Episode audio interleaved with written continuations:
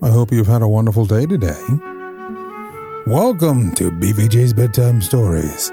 My name is Big Voice Jay, and this is the show where we get you ready for a great night's sleep with some old familiar stories that you haven't heard in a good long while. Thanks to all the stories are available at the website bedtimewithbvj.com. Tonight's story The McWilliamses and the Burglar Alarm by Mark Twain.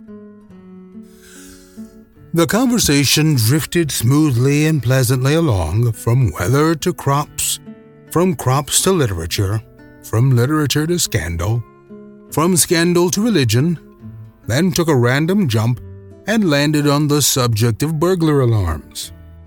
And now, for the first time, Mr. McWilliams showed feeling.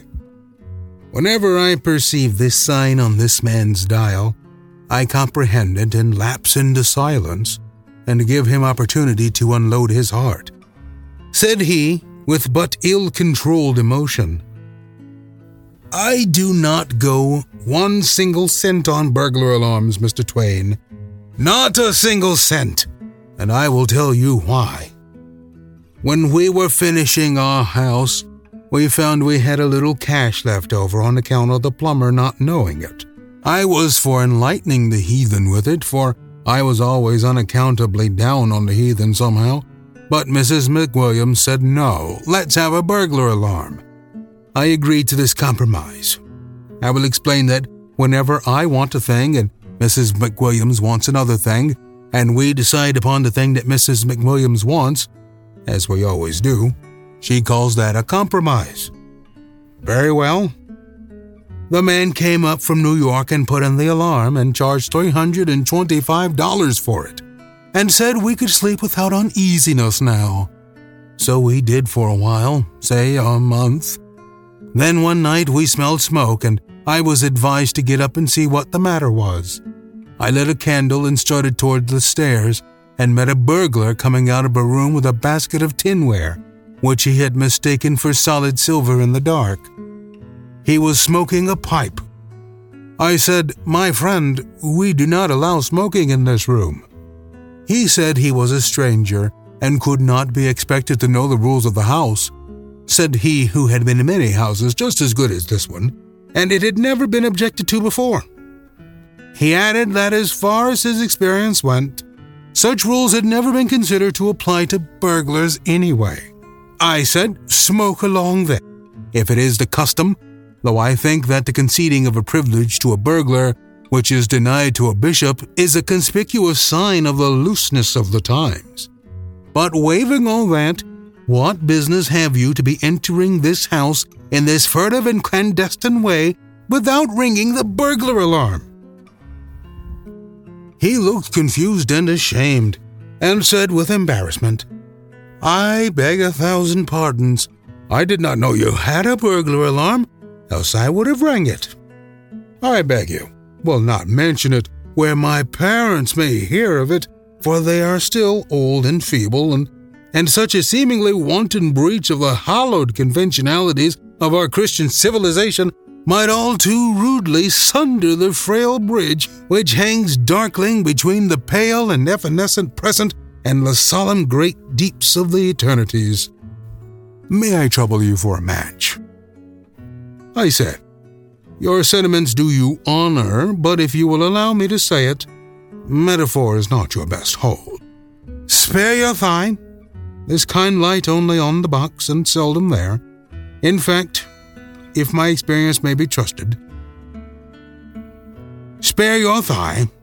This kind light only on the box and seldom there. In fact, if my experience may be trusted. But to return to business, how did you get in here? To a second story window. It was even so. I redeemed the tinware at pawnbroker's rates, less cost of advertising, bade the burglar good night, closed the window after him, and retired to headquarters to report. Next morning, we sent for the burglar alarm man, and he came up and explained that the reason the alarm did not go off was that no part of the house but the first floor was attached to the alarm. This was simply idiotic. One might as well have no armor at all in battle as to have it only on its legs. The expert now put the whole second story on the alarm, charged $300 for it, and went on his way. By and by, one night, I found a burglar in the third story, about to start down a ladder with a lot of miscellaneous property. My first impulse was to crack his head with a billiard cue. But my second was to refrain from this attention because he was between me and the cue. The second impulse was plainly the soundest, so I refrained and proceeded to compromise.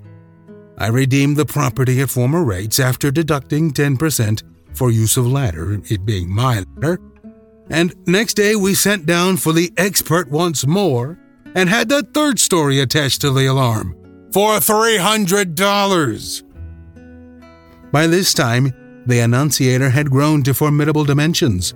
It had 47 legs on it, marked with the names of the various rooms and chimneys, and it occupied the space of an ordinary wardrobe. The gong was the size of a wash bowl and was placed above the head of our bed. There was a wire from the house to the coachman's quarters in the stable and a noble gong alongside his pillow. We should have been comfortable now, but for one defect. Every morning at five, the cook opened the kitchen door in the way of business, and rip went that gong. The first time this happened, I thought the last day was come sure. I didn't think it in bed, no, but out of it. For the first effect of that frightful gong is to hurl you across the house and slam you against the wall and then curl you up and squirm you like a spider on a stove lid till somebody shuts the kitchen door. In solid fact, there is no clamor that is even remotely comparable to the dire clamor which that gong makes. Well, this catastrophe happened every morning regularly at five o'clock and lost us three hours' sleep. For, mind you, when that thing wakes you, it doesn't merely wake you in spots, it wakes you all over, conscience and all. And you are good for 18 hours of wide awakeness subsequent. 18 hours of the most inconceivable wide awakeness that you ever experienced in your life. A stranger died on our hands one time, aid we vacated and left him in our room overnight. Did that stranger wait for the general judgment? No, sir. He got up at five the next morning in the most prompt and unostentatious way. I know he would. I knew it mighty well. He collected his life insurance and lived happily ever after, for there was plenty of proof as to the perfect squareness of his death. While we were gradually fading toward a better land on account of the daily loss of sleep, so we finally had the expert up again, and he ran a wire to the outside of the door and placed a switch there, whereby Thomas, the butler, always made one little mistake. He switched the alarm off at night when he went to bed and switched it on again at daybreak in the morning, just in time for the cook to open the kitchen door and enable that gong to slam us across the house, sometimes breaking a window with one or the other of us. At the end of a week, we recognized that this switch business was a delusion and a snare. We also discovered that a band of burglars had been lodging in the house the whole time. Not exactly to steal, there wasn't much left now, but to hide from the police. For they were hot pressed and they shrewdly judged that the detectives would never think of a tribe of burglars taking sanctuary in a house notoriously protected by the most imposing and elaborate burglar alarm in America. Sent down for the expert. And this time he struck a most dazzling idea. He fixed the thing so that opening the kitchen door would take off the alarm. It was a noble idea, and he charged accordingly, but you already foresee the result. I switched on the alarm every night at bedtime, no longer trusting on Thomas's frail memory, and as soon as the lights went out, the burglars walked in at the kitchen door, thus taking the alarm off without waiting for the cook to do it in the morning. You see how aggravatingly we were situated. For months we couldn't have any company, not a spare bed in the house, all occupied by burglars. Finally, I got up a cure of my own. The expert answered the call and ran another ground wire to the stable and established a switch there so that the coachman could put on and take off the alarm. That worked first rate, and a season of peace ensued, during which we got to inviting company once more and enjoying life. But by and by, the irrepressible alarm invented a new kink. One winter's night, we were flung out of bed by the sudden music of that awful gong, and when we hobbled to the annunciator, turned up the gas, and saw the word nursery exposed, Mrs. McWilliams fainted dead away, and I came precious near doing the same thing myself. I seized my shotgun and stood timing the coachman whilst that appalling buzzing went on. I knew that his gong had flung him out too, and that he would be along with his gun as soon as he could jump into his clothes. When I judged that the time was ripe, I crept to the room next to the nursery, glanced through the window, and saw the dim outline of the coachman in the yard below, standing at present arms and waiting for a chance. Then I hopped into the nursery and fired, and in the same instant the coachman fired at the red flash of my gun. Both of us were successful. I crippled a nurse, and he shut off all my back hair. We turned up the gas and telephoned for a surgeon. There was not a sign of a burglar, and no window had been raised. One glass was absent, but that was where the coachman's charge had come through. Here was a fine mystery. A burglar alarm going off at midnight of its own accord, and not a burglar in the neighborhood. The expert answered the usual call and explained that it was a false alarm, said it was easily fixed, so he overhauled the nursery window, charged a remunerative figure for it, and departed. What we suffered from false alarms for the next three years, no stylographic pen can describe.